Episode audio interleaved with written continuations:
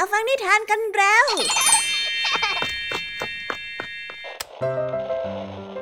คุณกำลังรับฟัง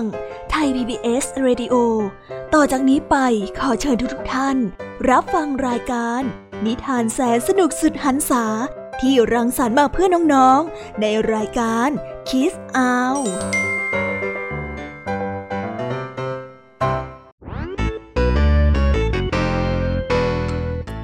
ดัสสวัสดีน้องๆชาวรายการคิสอาวทุกๆคนนะคะ วันนี้พี่แยมมี่กับผองเพื่อน ก็ได้เตรียมนิทานสนุกๆมาเล่าให้กับน้องๆได้ฟัง เพื่อเปิดจินตนาการ แล้วก็ตะลุยไปกับโลกแห่งนิทานนั่นเอง น้องๆอยากจะรู้กันแล้วหรือยังคะ ว่าวันนี้พี่แยมมี่และผองเพื่อนได้เตรียมนิทานเรื่องอะไรมาฝากน้องๆกันบ้าง เอาละค่ะ เราไปเริ่มต้นกันที่นิทานของคุณครูไหว วันนี้นะคะ คุณครูไหวได้จัดเตรียมนิทานทั้งสองเรื่องมาฝากพวกเรากันค่ะ ในนิทานเรื่องแรกของคุณครูไหว มีชื่อเรื่องว่า ชุดใหม่ของพระราชา ต่อกันด้วยเรื่องกอบลินกับคนขายของส่วนนิทานทั้งสองเรื่องนี้จะเป็นอย่างไร น้องๆต้องรอติดตามรับฟังกันในช่วงคุณครูไหวใจดีของพวกเรากันนะคะ นิทานของพี่ยามีในวันนี้ พี่ยามีได้จัดเตรียมนิทานมาฝากน้องๆสองเรื่อง แต่น้องๆอย่าเพิ่งเสียใจไปนะคะ ว่าทำไมวันนี้ถึงมีแค่สองเรื่อง แต่พี่ยามีนี่ขอ confirm ความสนุกเลยค่ะ ว่าไม่แพ้คุณครูหายอย่างแน่นอน นิทานของเราในวันนี้มากันในชื่อเรื่องว่าชายหกคนบนโลก ต่อกันด้วยเรื่องเอลฟ์เทวดาตัวน้อย ส่วนเรื่องราวของนิทานทั้งสองเรื่องนี้จะเป็นอย่างไร จะสนุกสนานสู้คุณครูไหวเหมือนกับที่พี่ยามีบอกได้หรือเปล่านั้น น้องๆต้องไปรอติดตามรับฟังกันในช่วงพี่ยามีเล่าให้ฟังกันนะคะ นิทานสุภาษิตในวันนี้ เจ้าจ้อยแบกเครื่องไม้เครื่องมือสำหรับการวาดภาพไปที่บ้านของลุงทางดี แต่จนแล้วจนเล่า เจ้าจ้อยก็ยังไม่วาด แถมยังยกสำนวนที่ว่า ช้าเป็นการนานเป็นคุณ มาเป็นข้ออ้างในความชักช้าอีกด้วย สำนวนนี้จะมีความหมายว่าอย่างไร ถ้าอยากจะรู้กันแล้วไปติดตามรับฟังกันในช่วงนิทานสุภาษิตจากเจ้าจ้อยและก็ลุงทางดีของพวกเรากันได้เลยนะคะ และในวันนี้นะคะ พี่เด็กดีได้เตรียมนิทานเรื่อง คนรับใช้ผิวดำมาฝากกันค่ะ ส่วนเรื่องราวของนิทานเรื่องนี้จะเป็นอย่างไร จะสนุกสนานมากแค่ไหน น้องๆ ห้ามพลาดเด็ดขาดเลยนะคะ ในช่วงท้ายรายการกับพี่เด็กดีของเราค่ะ โอ้โห เป็นยังไงกันบ้างล่ะคะ แค่ได้ยินแค่ชื่อเรื่องนิทานก็น่าสนุกแล้วใช่ไหมล่ะคะเด็กๆ พี่ยามีก็ตื่นเต้นอยากจะฟังนิทานที่น้องๆ รอฟังอยู่ไม่ไหวแล้วล่ะค่ะ งั้นเอาเป็นว่าเราไปฟังนิทานทั้งหมดเลยดีกว่าไหมคะ งั้นถ้าน้องๆ พร้อมกันแล้ว เราไปพร้อมกันเลยดีกว่านะคะสามสองหนึ่งไปกันเลย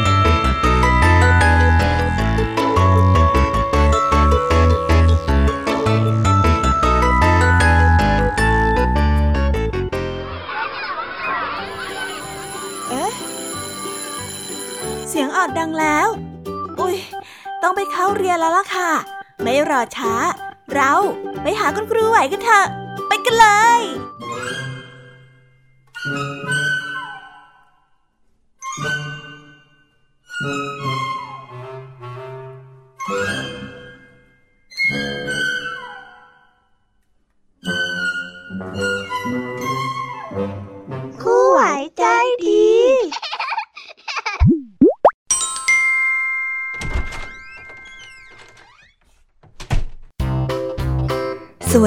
ค่ะเด็กๆ วันนี้นะคะก็กลับมาพบกับคุณครูไหวกันอีกเช่นเคยค่ะ และแน่นอนนะคะ ว่ามาพบกับคุณครูไหวแบบนี้ ก็ต้องมาพบกับนิทานที่แสนสนุกด้วยกันทั้งสองเรื่อง และในวันนี้คุณครูไหวได้จัดเตรียมนิทานที่แฝงไปด้วยแง่คิดคติสอนใจมาฝากเด็กๆกันค่ะ และในนิทานเรื่องแรก ที่คุณครูไหวได้จัดเตรียมมาฝากกันนั้น มีชื่อเรื่องว่า ชุดใหม่ของพระราชา ส่วนเรื่องราวจะเป็นอย่างไร และจะสนุกสนานมากแค่ไหน เราไปติดตามรับฟังพร้อม ๆ กันได้เลยค่ะ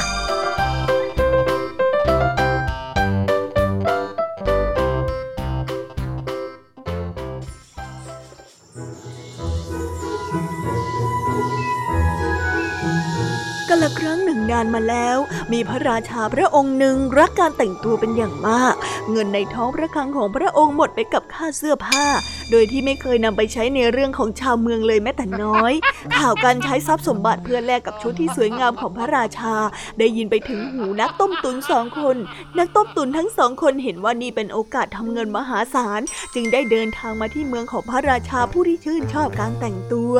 ทันทีที่นักต้มตุนทั้งสองคนมาถึงเมือง ก็ได้เป่าประกาศไปทั่วทั้งเมืองว่า ตัวเองนั้นเป็นช่างตัดเสื้อที่มีความสามารถพิเศษ สามารถตัดเสื้อที่บ่งบอกฐานะถึงคนสวมใส่ ว่าเหมาะสมกับชุดอะไร หรือไม่เหมาะสมกับชุดอะไรได้ และสามารถบ่งบอกได้ว่าบุคคลเหล่านั้นโง่เขลาหรือว่าฉลาด เมื่อพระราชาได้ทราบข่าว จึงได้เรียกช่างตัดเสื้อทั้งสองคนไปเฝ้าในทันที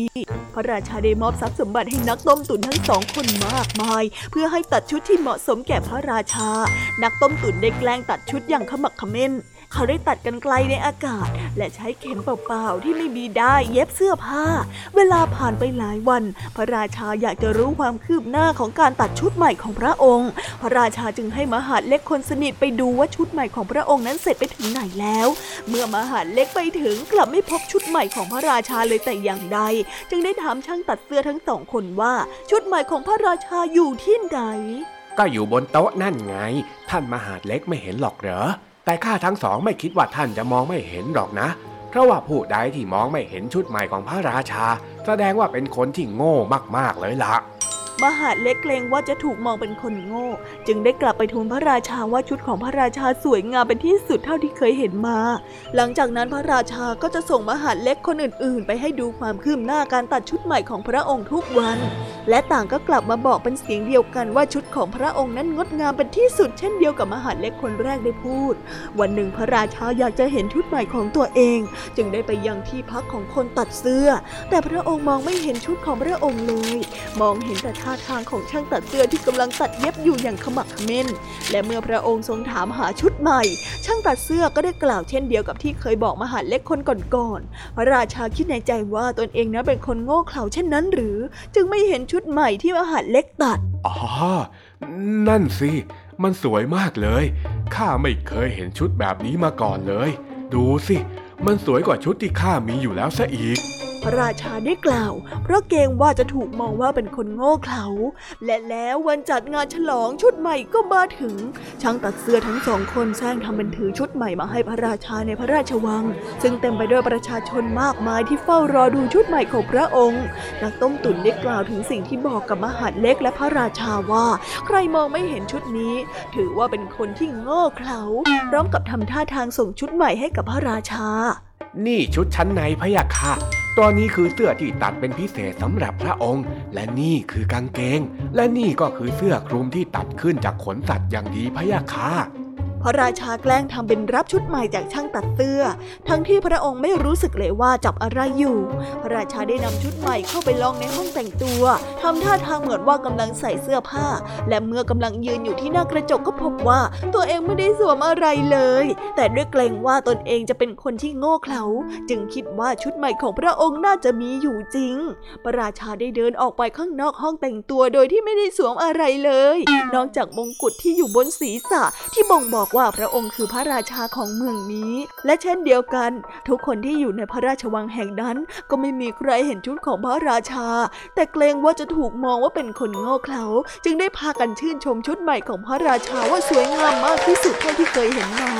พระราชาเด็บเปลือยกายเดินไปทั่วท้องพระโรงจนกระทั่งเดินมาถึงประตูพระราชวัง ที่สามารถมองออกไปข้างนอกปราสาทได้ เด็กน้อยคนหนึ่งได้มองขึ้นไปเห็นพระราชาไม่ใส่เสื้อผ้า จึงได้กล่าวขึ้นว่าพระราชาพระราชาเปลือย แม้พระราชาจะรู้ดีว่า พระองค์ไม่ได้ใส่อะไรอยู่ก็ตาม แต่ก็ไม่สามารถแก้ไขอะไรได้ แล้วเรื่องราวของชุดใหม่พระราชาก็เลืองลือไปทั่วทั้งเมืองว่างดงามเป็นที่สุด โดยที่ไม่เคยมีใครพูดถึงเรื่องที่พระราชาเปลือยในวันนั้นแต่อย่างใด นอกจากนักต้มตุ๋นสองคนที่ออกไปจากเมืองแล้ว พร้อมกับทรัพย์สมบัติมากมายของพระราชาที่ขนไปเต็มเกวียน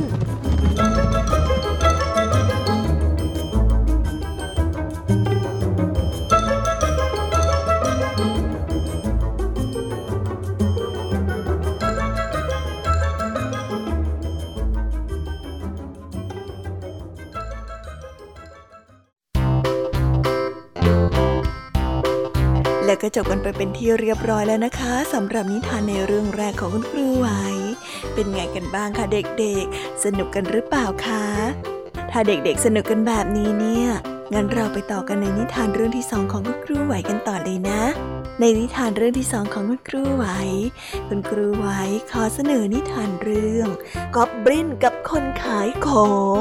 ส่วนเรื่องราวจะเป็นอย่างไร เราไปติดตามรับฟังกันในนิทานเรื่องนี้พร้อม ๆ กันเลยค่ะ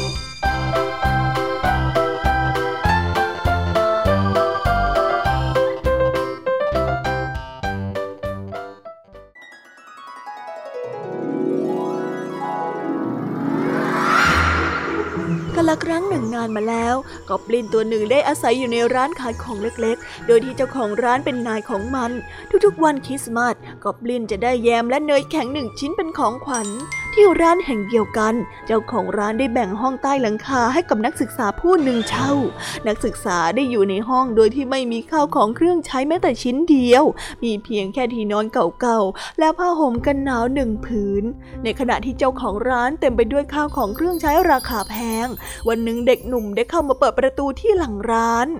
ขอเนยแข็งหนึ่งชิ้นกับยามหนึ่งขวดครับ เด็กหนุ่มได้ส่งเสียงบอกความต้องการของตน แต่เจ้าของร้านกำลังคุยกับภรรยาอยู่ จึงไม่ได้ยินเสียงของเด็กหนุ่ม นักศึกษาได้เหลือไปเห็นหนังสือสมๆเล่มหนึ่ง ซึ่งเป็นบทกวีที่หายากอยู่บนกองหนังสือเก่าๆ เขาจึงได้หยิบขึ้นมาอ่านข้าเวลา เจ้าของร้านได้เห็นเด็กหนุ่มกำลังถือหนังสือที่เขากำลังจะนำไปทิ้ง แต่ด้วยความเห็นแก่เงิน จึงได้กล่าวกับเด็กหนุ่มว่า หนังสือเล่มนั้นน่ะเป็นสินค้า หากเจ้าจะอ่านต้องจ่ายค่าหนังสือให้กับข้าซะก่อนนะ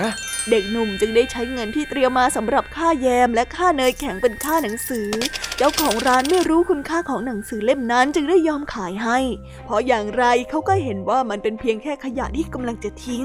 เขาน่าเป็นคนดี แต่น่าเสียดายที่เขาไม่รู้จักคุณค่าของบทกวีมากกว่าถังไม้เก่าๆหลังร้าน เด็กหนุ่มได้กล่าวกับตัวเองเบาๆ ก่อนที่จะเดินกลับไปที่ห้องใต้หลังคาเพื่ออ่านบทกวีที่เพิ่งซื้อมา เขาได้เดินผ่านกรอบบินที่แอบอยู่ในซอกเล็ก ๆ หลังร้าน กรอบบินได้ยินเด็กหนุ่มพูดถึงเจ้านายของมัน แม้ว่าจะไม่เข้าใจความหมาย แต่สิ่งหนึ่งที่มันคิดได้ก็คือ เด็กหนุ่มคงจะไม่ได้ชมเจ้านายของมันเป็นแน่ กอบลินอยากรู้ว่าบทกวีที่เด็กหนุ่มกล่าวนั้นมันคืออะไร คืนนั้นมาได้แอบเข้าไปในห้องนอนของเจ้านาย เพื่อยืมลิ้นจากภรรยาของเจ้าของร้าน มันเอาลิ้นไปวางตามเข้าของเครื่องใช้ต่างๆ ไม่ว่าจะเป็นโต๊ะ ตู้ กล่อง และไม่มีใครสามารถตอบได้เลยว่าบทกวีนั้นคืออะไร แต่ทุกอย่างได้พูดเป็นเสียงเดียวกันว่า เคยได้ยินถังไม้ที่ตั้งอยู่ที่หลังร้านอ่านบทกวี โดยที่หารู้ไม่ว่าเสียงที่มันได้ยินนั้นแท้จริงแล้วเป็นเสียงของเจ้าของร้านานที่กำลังอ่านหนังสือพิมพ์นั่นเอง ข้าไม่รู้หรอกว่าบทกวีคืออะไร ข้ารู้เพียงแต่ข่าวสารและเรื่องราวต่างๆ เท่านั้น หากเจ้าอยากรู้ว่าบทกวีคืออะไร เจ้าต้องไปถามเด็กหนุ่มที่อยู่ห้องใต้หลังคานะ กอบลินได้เอาลิ้นไปคืนภรรยาเจ้าของร้าน แล้วได้ปีนขึ้นไปบนห้องใต้หลังคา มันได้แอบมองเข้ามาทางช่องกุญแจกอบลินได้เห็นเด็กหนุ่มกำลังอ่านบทกวีจากหนังสือเล่มนั้นอยู่ ซึ่งเป็นบทกวีที่เกี่ยวกับธรรมชาติ เมื่อมันได้มองไปรอบๆตัวของมันที่ถูกปกคลุมไปด้วยกิ่งไม้ขนาดใหญ่ ซึ่งใจกลางของลำต้น อยู่ที่หนังสือที่เด็กหนุ่มถือเอาไว้ มันก็รู้สึกได้ถึงความสดชื่นอย่างที่มันไม่เคยรู้สึกมาก่อน ตอนนี้มันได้รู้แล้วว่าบทกวีนั้นมีความงดงามมากเพียงไหน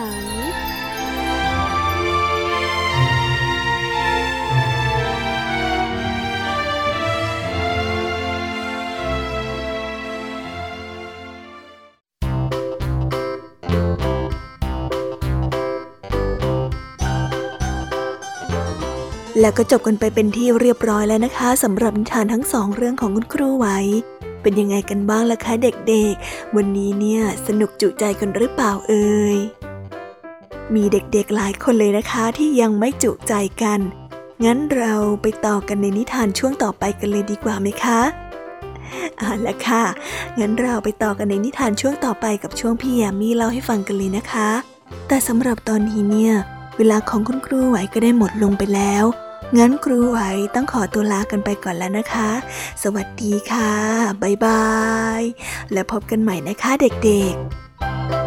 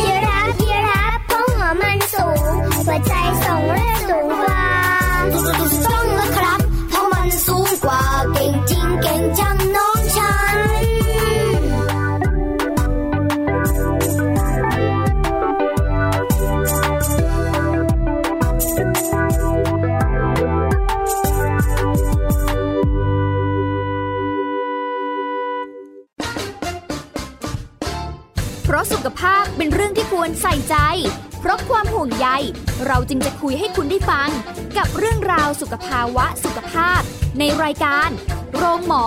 และโรงหมอสุดสัปดาห์ ทุกวัน 10นาฬิกาทางไทย PBS Digital Radio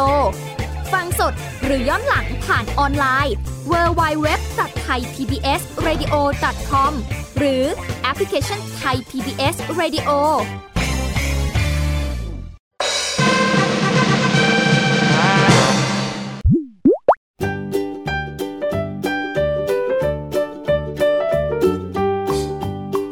สวัสสวัสดีค่ะ น้องๆที่น่ารักทุกๆคนของพี่ยามีนะคะ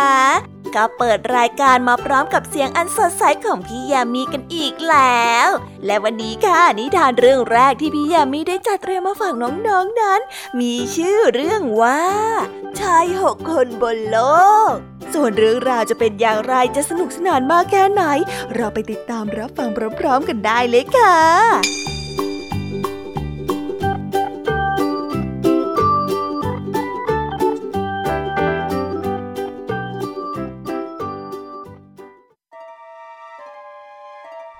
หนึ่งนานมาแล้วนายทหารหนุ่มผู้หนึ่งเข้าร่วมลบกับพระราชาอย่างกล้าหาญ เขาได้ช่วยให้พระราชาได้รับชัยชนะมากมาย แต่ทว่าเมื่อปลดประจำการแล้ว พระราชากลับพระราชทานเพียงแค่เหรียญกล้าหาญเท่านั้น ซึ่งเขาไม่พอใจเหรียญกล้าหาญนั้นเลยแม้แต่น้อย เพราะว่าอยากได้สมบัติเอาไปเลี้ยงชีพมากกว่า เขาจึงได้ออกเดินทางหาสมัครพรรคพวก เพื่อตามหาสมบัติร่วมกับเขา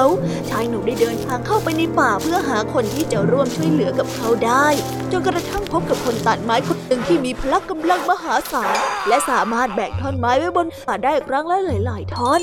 ข้ามีวิธีที่จะทำให้ได้เงินมากกว่าการตัดไม้ไปจนชั่วชีวิต ท่านจะไปกับข้าหรือไม่ เมื่อได้ยินคำชักชวน คนตัดไม้จึงได้เข้าร่วมเดินทางกับชายหนุ่มโดยทันที ทั้งสองได้เดินทางไปด้วยกันจนมาพบเข้ากับนายพรานผู้หนึ่งที่สามารถใช้ปืนยิงกวางที่อยู่ไกลออกไปถึงสองไมล์ได้อย่างแม่นยำข้ามีวิธีที่จะทำให้ท่านได้เงินมากกว่าการเป็นนายพรานไปชั่วชีวิต ท่านจะไปกับข้าหรือไม่ นายพรานจึงได้เดินร่วมทางไปกับทั้งสองด้วย ทั้งสามได้เดินทางต่อ และได้พบกับชายคนหนึ่งที่กำลังเป่ากังหันลมที่อยู่ไกลออกไปถึงสองไมล์ด้วยปากของเขา ข้าสามารถทำให้ท่านมีเงินใช้ไปจนชั่วชีวิต ท่านอยากจะไปกับข้าหรือไม่ ชายเป่ากังหันได้ตัดสินใจร่วมเดินทางไปกับชายหนุ่มโดยทันทีทั้งสี่ได้ออกเดินทางเพื่อสมัครหาพักพวกต่อไป ก็ได้พบกับชายหนุ่มที่มีขาข้างเดียว แต่สามารถวิ่งได้อย่างรวดเร็ว ท่านจะมีเงินทองมากมายหากร่วมเดินทางไปกับข้า ท่านสนใจไหมล่ะ ชายขาข้างเดียวจึงได้เข้าร่วมกลุ่มด้วยอย่างไม่รอช้า ทั้งห้าได้ออกเดินทางไปอีกสักพักใหญ่ ก็ได้พบกับชายที่เอาหมวกปิดหูเอาไว้ข้างหนึงอดีตนายทหารได้ถามด้วยความสงสัยว่าปิดหูเอาไว้ทำไม หูของข้ามีไอเย็นพ่นออกมาอยู่ตลอดเวลา ถ้าหากว่าข้าไม่ปิดไว้แล้วก็ นกที่อยู่บนฟ้าอาจจะเสียชีวิตเอาได้นะ ชายสวมหมวกจึงถูกชักชวนให้เข้าร่วมกลุ่มด้วยในที่สุด งั้นเราทั้งหกคนจะออกไปเอาทรัพย์สมบัติจากพระราชากัน ชายหนุ่มอดีตทหารได้กล่าวออกมาอย่างเสียงดัง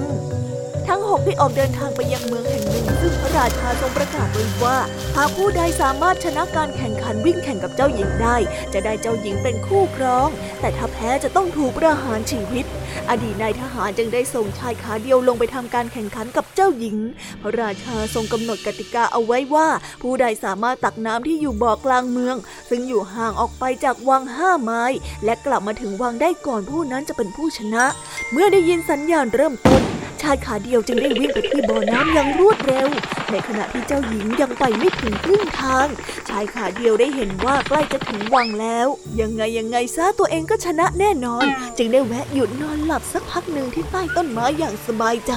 เจ้าหญิงวิ่งมาถึงได้เห็นชายขาเดียวนอนหลับอยู่ จึงได้เทน้ำที่อยู่ในถังของชายขาเดียวทิ้งจนหมด นายพรานเห็นดังนั้นจึงได้ใช้ปืนยิงไปที่ต้นไม้เพื่อปลุกชายขาเดียว เมื่อตื่นขึ้นมาก็พบว่าน้ำในถังไม่เหลือเลยแม้แต่หยดเดียว เขาได้วิ่งกลับไปตักน้ำในบ่อกลางเมืองอีกครั้ง แล้ววิ่งกลับมาที่พระราชวังในเวลาอันรวดเร็ว พระราชาและเจ้าหญิงทรงไม่พอพระทัยเป็นอย่างมากที่เป็นผู้แพ้ ทั้งสองพระองค์จึงได้เชื้อเชิญทั้งหกคนไปยังห้องรับรองที่ทำด้วยเหล็ก และรับสั่งให้พ่อครัวจุดไฟเผา ให้ร้อนระอุเพื่อสังหารทุกคน ชายสวมหมวกจึงได้ทำหน้าที่ของตนในทันที วันเวลาผ่านไป พระราชาทรงคิดว่าทั้งหกคนน่าจะเสียชีวิตกันหมดแล้ว จึงได้เปิดประตูห้องเข้าไป แต่ก็ต้องตกใจที่ทรงพบว่าภายในห้องเต็มไปด้วยน้ำแข็ง และคนทั้งหกก็นอนหลับพักผ่อนกันอย่างสบายใจ พระราชาทรงไม่ต้องการให้เจ้าหญิงแต่งงานกับผู้ใด จึงทรงต่อรองกับคนทั้งหกว่าจะให้ทองคำที่มากที่สุดเท่าที่จะขนไปได้เพื่อแลกกับการออกไปจากเมืองแห่งนี้ ทั้งหกไได้รับข้อเสนอ พระราชาได้รับสั่งให้เย็บผ้าในเมืองทั้งหมด และช่วยกันเย็บกระสอบที่มีขนาดใหญ่ที่สุดเท่าที่จะเป็นไปได้ และได้รับสั่งให้ทหารใส่ทองคำลงไปในกระสอบจนเต็ม จากนั้นก็ได้พูดกับคนทั้งหกว่า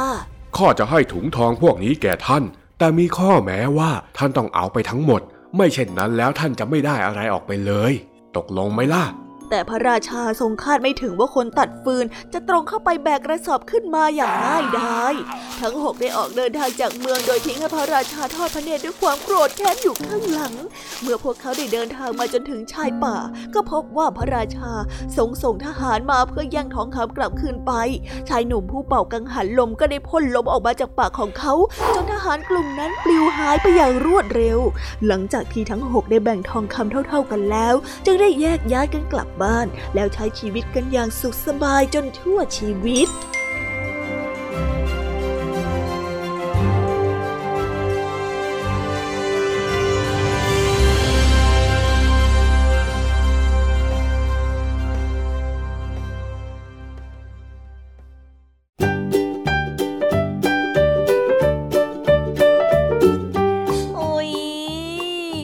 นิทานเรื่องแรกของพี่ยามีกันลงไปแล้วว่าเผอแป๊บแป๊บเดียวเอง แต่พี่ยามีรู้นะคะว่าน้องๆออย่างไม่จุใจกันอย่างแน่นอน พี่ยามีก็เลยเตรียมนิทานแนวเรื่องที่สองมาฝากเด็กๆกันค่ะ ในนิทานเรื่องที่สองนี้ มีชื่อเรื่องว่า แอลเทวดาตัวน้อยส่วนเรื่องราวจะเป็นอย่างไร และจะสนุกสนานมากแค่ไหน เราไปรับฟังพร้อม ๆ กันได้เลยค่ะ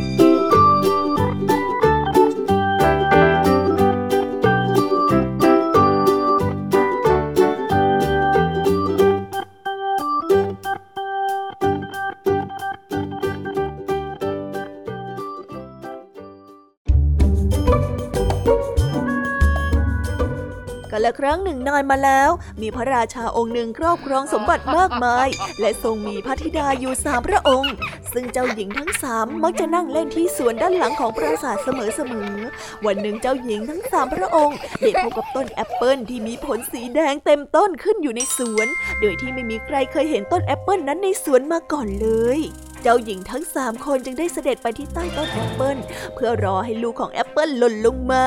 แต่ไม่ว่าเวลาจะผ่านไปกี่วัน ก็ไม่มีลูกแอปเปิลหล่นลงมาเลยแม้แต่ลูกเดียว เจ้าหญิงองค์โตทรงอยากจะเสวยแอปเปิลมากจึงได้เขย่าต้นแอปเปิลเพื่อให้ผลแอปเปิลร่วงลงมา ทันใดนั้นกิ่งแอปเปิลที่เต็มไปด้วยผลแอปเปิลสีแดงมากมายก็ตกลงมาบนพื้น เจ้าหญิงทั้งสามได้กินแอปเปิลโดยที่ไม่รู้เลยว่าต้นแอปเปิลนั้นต้องคำสาปใครที่ได้กินเข้าไปแล้วต้องกลายเป็นเจ้าสาวปีศาจมังกรสามตัว ไม่นานเจ้าหญิงทั้งสามก็ทรงจมลงหายไปบนพื้นดิน เมื่อถึงเวลาอาหารค่ำพระราชาไม่เห็นองค์หญิงทั้งสามมาที่โต๊ะอาหาร จึงได้รับสั่งให้ทหารค้นหา แต่ก็ไม่มีใครหาเจ้าหญิงพบแม้แต่คนเดียว พระราชาจึงทรงประกาศออกไปว่า ผู้ใดที่สามารถตามหาเจ้าหญิงจนพบ จะสามารถเลือกเจ้าหญิงองค์หนึ่งมาเป็นคู่ครองได้ ไม่นานนักก็มีชายสามพี่น้องซึ่งเป็นนายพรานที่มีฝีมือดี เดินทางเข้ามาเข้าเฝ้าพระราชาเพื่ออาสาตามหาเจ้าหญิงทั้งสามได้เดินทางเข้าไปในป่าได้พบกับเทวดาตัวจิ๋วที่มีปีกบางๆ คล้ายกับปีกของแมลง และมีแสงสีเขียวเรืองรองออกมาจากร่างกาย เทวดาตัวจิ๋วได้ขอแบ่งอาหารจากนายพรานทั้งสามแต่ทว่ามีเพียงน้องชายคนเล็กเพียงแค่คนเดียวที่แบ่งขนมปังให้กับเทวดาตัวจิ๋วได้กิน ผู้คนเรียกเราว่าเอลฟ์ท่านเป็นผู้มีจิตใจเมตตา เรารู้ว่าท่านน่ะเข้าป่ามาเพื่อช่วยหญิงสาวที่หายไป จงเดินเข้าไปยังใจกลางป่าแห่งนี้ ที่นั่นน่ะมีบ่อน้ำที่ไม่มีน้ำตั้งอยู่ มันเป็นทางเข้าไปสู่ดินแดนของปีศาจมังกรทั้งสามและเจ้าจงจำไว้ว่า จากนี้ไปน่ะ เจ้าจะไม่เจอมิตรแท้หรอกจำไว้นะ เอลได้บอกที่อยู่ของหญิงสาวเพื่อตอบแทนน้ำใจของนายพรานหนุ่ม และได้บินหายจากไปในความมืด นายพรานทั้งสามจึงได้เดินทางไปยังกลางป่าตามคำบอกเล่าของเอลและก็ได้พบบ่อน้ำในที่สุด ทั้งสามได้เอาเชือกผูกเข้ากับตะกร้าใบใหญ่ แล้วผลัดกันลงไปในบ่อน้ำทีละคนทีละคน โดยให้สัญญาว่าเมื่อได้ยินเสียงต้องรีบดึงคนที่ลงไปขึ้นมาทันที และให้คนอื่นลงไปแทน พี่ชายคนโตเป็นคนแรกที่ลงไป แต่ยังลงไปไม่ถึงกลางบ่อเขาก็เกิดความกลัวและส่งเสียงร้องขึ้นมา น้องชายทั้งสองจึงได้รีบดึงขึ้นมาจากบ่อน้ำพี่ชายคนที่สองลงไปก็ทำเช่นเดียวกับพี่ชายคนโตอีกจนกระทั่งถึงาวน้องชายคนเล็กที่ต้องลงไปในบ่อบ้างด้วยความกล้าหาญเขาได้ลงไปถึงก้นบ่อแล้วพบกับมังกรสามตัวตัวหนึ่งมีหกหัว ตัวหนึ่งมีสี่หัว และอีกตัวหนึ่งมีสองหัว มังกรทั้งสามได้นอนเฝ้าถ้ำสามถ้ำเอาไว้ ซึ่งแต่ละถ้ำมีหญิงสาวถูกขังในถ้ำละหนึ่งคน พรานหนุ่มได้เข้าไปต่อสู้กับมังกรและสามารถตัดหัวมังกรมาได้ทั้งสามตัวในที่สุด พรานหนุ่มได้ช่วยเจ้าหญิงออกมาจากที่คุมขัง และให้เจ้าหญิงนั่งตะกร้า เพื่อพาขึ้นไปจากบ่อน้ำทีละพระองค์ และนายพรานหนุ่มเป็นคนสุดท้าย ชายหนุ่มได้นึกถึงคำเตือนของเอลฟ์ขึ้นมาได้ เขาจึงได้ลองใจพี่ชายทั้งสอง โดยนำหินก้อนใหญ่ใส่ไว้ในตะกร้าแทนเขา และได้ส่งเสียงเพื่อให้พี่ชายดึงขึ้นไป เมื่อถึงกลางบ่อ เชือกได้ถูกตัดขาดตะกร้าก็หล่นลงมาพี่ชายทั้งสองคนทิ้งเขาไว้ และหักหลังน้องชาย เมื่อคิดว่าน้องชายตกลงไปจากบ่อแล้ว ทั้งสองก็ให้องค์หญิงทั้งสามสาบานว่าจะไม่บอกเรื่องนี้กับใครนายพานทั้งสองได้กลับมาถึงปราสาทและได้แต่งงานกับเจ้าหญิงองค์โตและเจ้าหญิงองค์รอง ตามที่พระราชาทรงประกาศเอาไว้ พรานน้องชายคนเล็กที่อยู่ก้นบ่อ ได้พบกับขลุ่ยเหล่าหนึ่งเข้าโดยบังเอิญ ในขณะที่เขาพยายามหาทางออก เมื่อชายหนุ่มได้เป่าขลุ่ยเทวดาตัวจิ๋วก็ปรากฏตัวขึ้นและได้กล่าวว่า ให้ขอพรหนึ่งข้อ ชายหนุ่มได้ขอพรให้เขากลับภาษาได้อย่างปลอดภัย ทันใดนั้นเขาก็ปรากฏตัวที่กลางท้องพระโรงพร้อมกับเหล่าเอลฟ์มากมาย พระราชาทรงสอบถามเรื่องราวและเรียกเจ้าหญิงทั้งสามคนมายืนยันความจริง แต่เจ้าหญิงทั้งสามคนก็ไม่พูดอะไรเลยแม้แต่คำเดียว เอาละเอาละ พ่อรู้ว่าลูกทั้งสามน่ะคงจะมีเหตุผลบางอย่างที่ไม่สามารถพูดความจริงได้ ถ้าเช่นนั้นแล้ว ลูกทั้งสามก็จงบอกความจริงที่หน้าเตาผิงเถิด เมื่อเห็นว่าไม่ผิดคำสาบานเพราะเตาผิงไม่ใช่มนุษย์ ความจริงจึงได้ปรากฏขึ้นพรานหนุ่มผู้พี่ทั้งสอง ถูกประหารชีวิตด้วยการแขวนคอ ส่วนนายพรานหนุ่มน้องชายคนสุดท้องก็ได้แต่งงานกับเจ้าหญิงองค์เล็ก และครองคู่กันอย่างมีความสุขตลอดนับตั้งแต่นั้น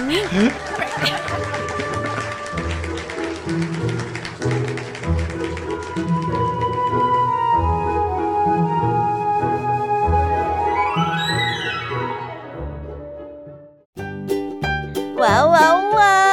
วก็จบกันไปเป็นที่เรียบร้อยแล้วนะคะสำหรับนิทานของพี่ยามีเป็นไงกันบ้างคะเด็กๆ ได้ข้อคิดหรือว่าคติสอนใจอะไรกันไปบ้าง อย่าลืมนำไปเล่าให้กับเพื่อนๆที่โรงเรียนได้รับฟังกันด้วยนะคะ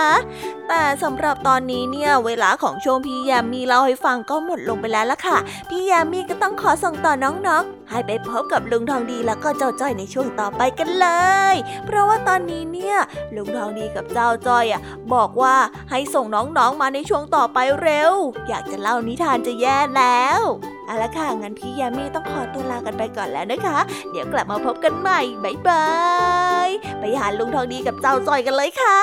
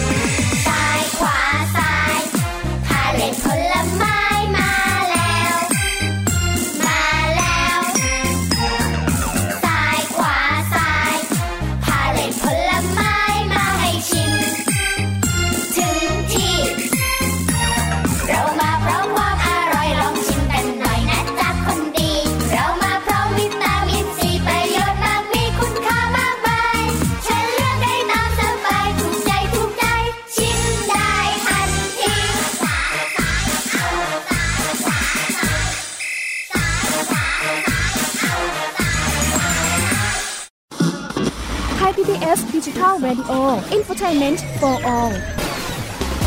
สถานีที่คุณได้ทั้งสาระและความบันเทิง บนคลื่นระบบดิจิทัล ทุกวัน 6 โมงเช้าถึง 3 ทุ่ม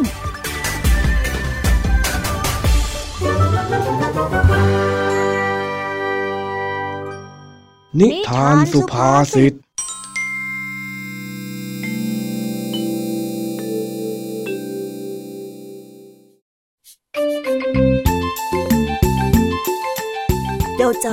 แบกกระดาษวาดภาพ สี ผู้กันมากองที่บ้านของลุงทองดีทำท่าทางเหมือนกำลังจะวาดภาพ แต่ก็ไม่วาด มัวนั่งอ่านหนังสือการ์ตูน จนลุงทองดีสงสัย จึงได้เดินเข้าไปถามว่าทำไมถึงยังไม่เริ่มทำงานสักที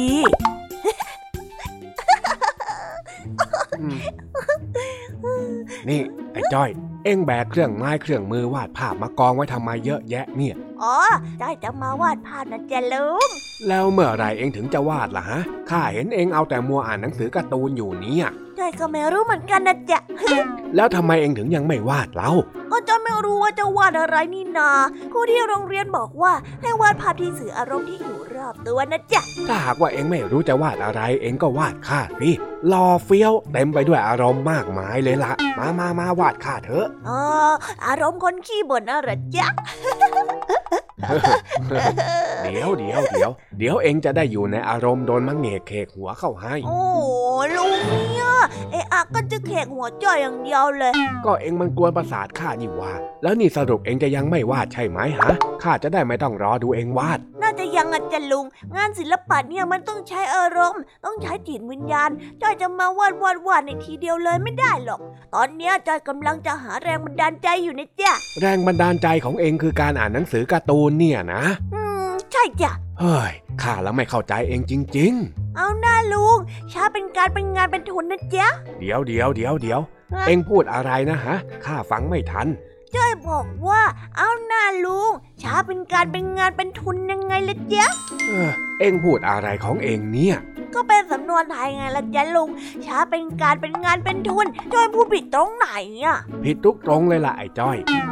ถ้าเป็นคำที่มีความหมายว่าค่อยๆคิด ค่อยๆทำดีกว่าด่วนลงมือทำน่ะ ต้องพูดว่าช้าเป็นการนานเป็นคุณ ไม่ใช่ช้าเป็นการเป็นงานเป็นทุนอะไรของเองนักหนาก็ไม่รู้ มั่วไปหมด นั่นแหละนั่นแหละนั่นแหละจ้อยจะพูดแบบนั้นนั่นแหละจ้ะเฮ้ยทำข้าเสียเวลาจริง ๆ เองเนี่ย ว่าจะดูเองวาดรูปสักหน่อยเถอะ เอาเวลาไปหาเลขเด็ดดีกว่า ลุงเดี๋ยวเดี๋ยวจ้อยนึกออกแล้ว นึกอะไรของเองล่ะนะนะฮะจ้อยรู้แล้วว่ารูปที่เต็มเปี่ยมไปด้วยอารมณ์มันจะต้องเป็นรูปอะไร ยังไงล่ะข้าบอกแล้ว เองน่าจะต้องวาดรูปที่หล่อเหลาของข้าใช่ไหมล่ะ ใช่เลยจ้ะลุงจ้อยจะวาดรูปของลุง เออ มามามาถ้างั้นเดี๋ยวข้าจะเป็นแบบให้ แต่ว่าจ้อยจะวาดรูปลุงทองดีกำลังลุ้นหวยนะจ๊ะ ดูมันเต็มเปี่ยมไปด้วยอารมณ์ดี ทั้งลุ้นทั้งสนุก แถมยังมีความผิดหวังปนอยู่บ่อย ๆ ด้วยอะจ๊ะเฮ้ยปัดโถเอ้ย เองจะวาดข้าทั้งทีเนี่ยวาดดีๆหน่อยไม่ได้หรือยังไง รูปนี้แหละดีแล้วลุง เดี๋ยวลุงไปนั่งอยู่ตรงหน้าวิทยุเลยนะ เดี๋ยวจ้อยอยากจะตามไป เฮ้ยเอากับมันสิ คนอื่นเขาก็เลยรู้กันหมดว่าข้าชอบเล่นหวยเนี่ย โอ้โทลุงเขารู้กันทั้งหมู่ บ้านแล้วนะ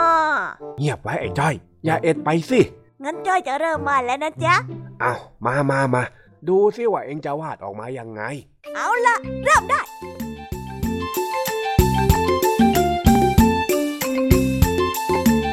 แล้วก็จบกันไปเป็นที่เรียบร้อยแล้วนะคะสำหรับนิทานสุภาษิตในวันนี้ เป็นยังไงกันบ้างล่ะคะ สนุกสนานกันหรือเปล่าเอ่ย นิทานสุภาษิตจบกันไปแล้ว แต่เราก็ยังมีนิทานเด็กดีมารอน้องๆอยู่ในช่วงท้ายรายการนะคะ งั้นเราไม่รอช้าไปฟังนิทานเด็กดีกันเลยค่ะ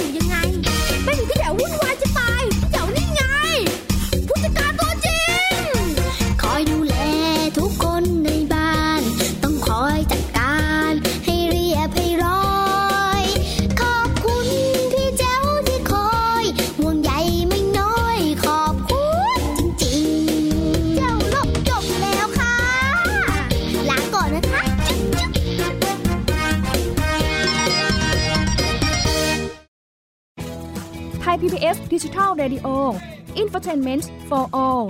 สถานีวิทยุดิจิทัล จากไทย PBS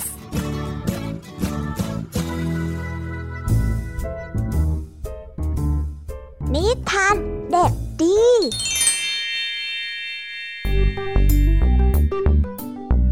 สวัสดีครับน้องๆ วันนี้ก็กลับมาพบกับพี่เด็กดีกันอีกแล้ว และแน่นอนว่ามาพบกับพี่เด็กดีแบบนี้ ก็ต้องกลับมาพบกับนิทานที่แสนสนุกกันในช่วงท้ายรายการ และวันนี้นะครับ พี่เด็กดีก็ได้เตรียมนิทานเรื่องคนรับใช้ผิวดำมาฝากกัน ส่วนเรื่องราวจะเป็นอย่างไร ถ้าน้องๆออยากจะรู้กันแล้ว งั้นเราไปติดตามรับฟังกันได้เลยครับ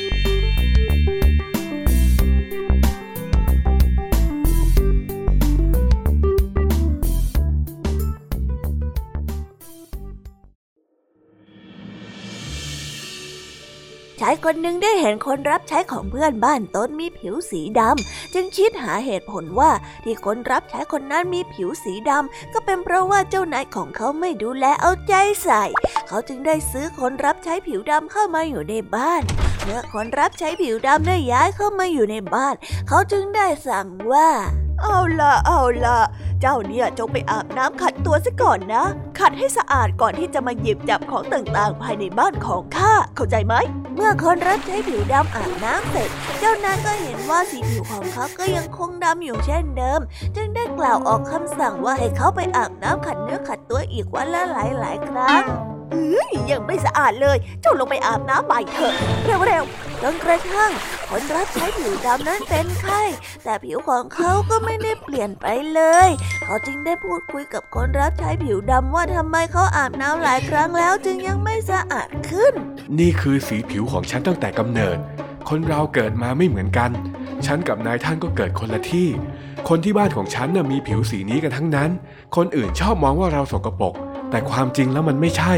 อย่าตัดสินพวกเราจากสีผิวเลยนะ เราก็เป็นคนเหมือนกับท่านนั่นแหละ คนรับใช้ผิวดำได้ตอบ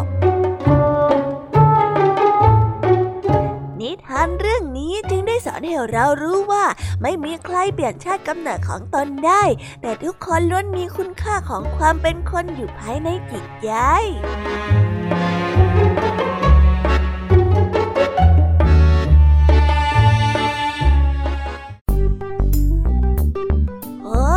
แล้วก็จบกันไปเป็นที่เรียบร้อยแล้วนะครับสำหรับนิทานของพี่เด็กดีในวันนี้ เป็นยังไงกันบ้างล่ะครับน้องๆ สนุกกันหรือเปล่าเอ่ยถ้าน้องๆสนุกกันแบบนี้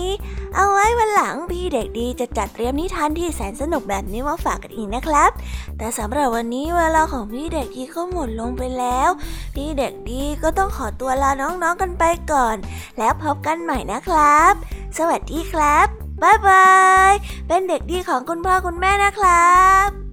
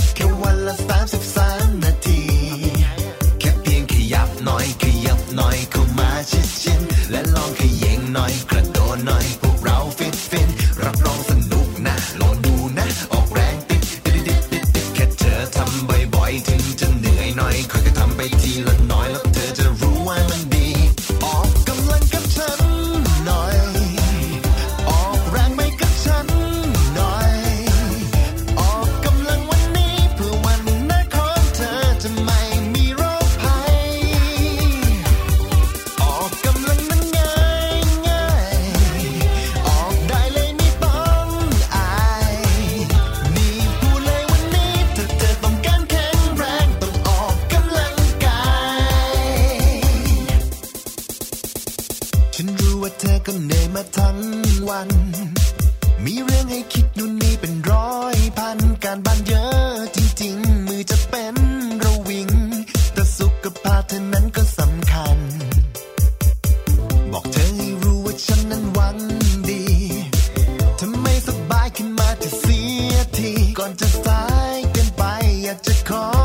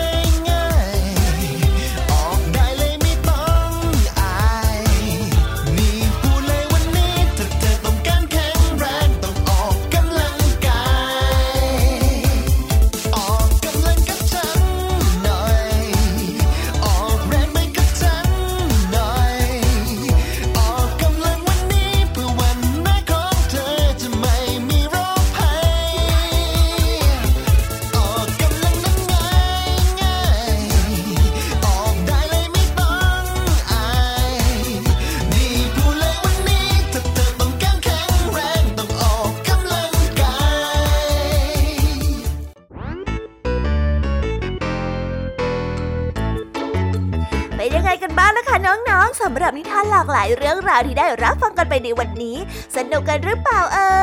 ยหลากหลายเรื่องราวที่ได้นำมาเนี่ย บางเรื่องก็ให้ข้อคิดสะกิดใจ บางเรื่องก็ให้ความสนุกสนานเพลิดเพลิน แล้วแต่ว่าน้องๆเนี่ยจะเห็นความสนุกสนานในแง่มุมไหนกันบ้าง ส่วนพี่ยามีแล้วก็พ่องเพื่อนเนี่ยก็มีหน้าที่ในการนำนิทานมาส่องตรงถึงน้องๆแค่นั้นเองล่ะค่ะ แล้ววันนี้นะคะ เราก็ฟังนิทานกันมาจนถึงเวลาที่กำลังจะหมดลงอีกแล้วอ๋ะหอยใครที่ฟังไม่ทันเนี่ย หรือว่าฟังไม่ครบ ก็สามารถไปย้อนรับฟังได้ที่เว็บไซต์ไทย PBS Radio หรือที่แอปพลิเคชันไทย PBS Radio ได้นะ ถึงเวลาที่จะต้องกล่าวคำลาแล้วล่ะค่ะ พี่ยามีต้องคิดถึงน้องๆอีกแน่เลย แต่ไม่ต้องห่วงนะคะน้องๆ พี่ยามีเนี่ยขอสัญญาเลยว่า จะกลับมาพบกันใหม่พร้อมกับนิทานที่แสนสนุกแบบนี้กันอีกแน่นอนค่ะน้องๆ อย่าลืมนำข้อคิดดีๆ ที่ได้จากการรับฟังนิทานที่แสนสนุกของคุณครูไหว พี่ยามีลุงทองดีและก็เจ้าจ้อย และก็นิทานจากพี่เด็กดีในวันนี้ไปใช้กันด้วยนะคะเด็กๆ เอาไว้พบกันใหม่ในวันพรุ่งนี้นะสำหรับวันนี้พี่ยามีต้องขอตัวลากันไปก่อนแล้วล่ะค่ะ สวัสดีค่ะ บ๊ายบายนะคะนังนงและพบกันใหม่ค่ะ